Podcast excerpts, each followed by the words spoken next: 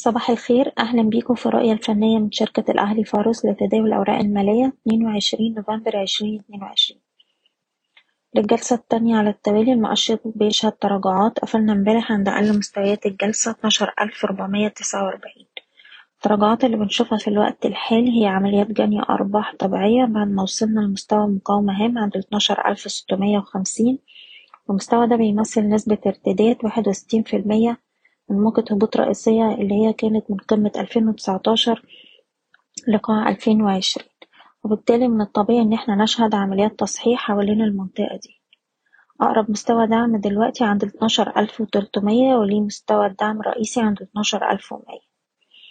وما زلنا بننصح بجني أرباح الأسهم اللي وصلت للمستهدفات بتاعتها واحترام مستويات حماية الأرباح لكل سهم على حدة.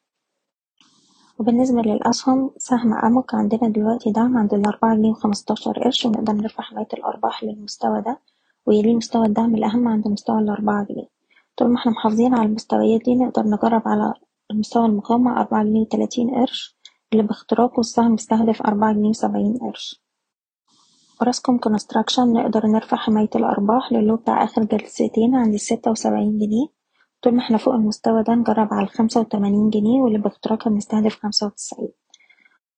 سهم باين هيلز عندنا مستوى مقاومة هام عند جنيه خمسة وستين.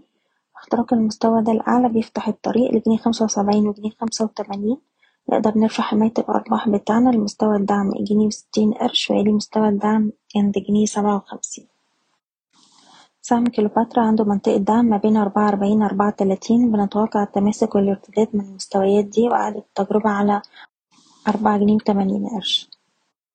أخيرا إسماعيلية دواجن سهم عنده دعم هام عند خمسة جنيه وسبعين قرش.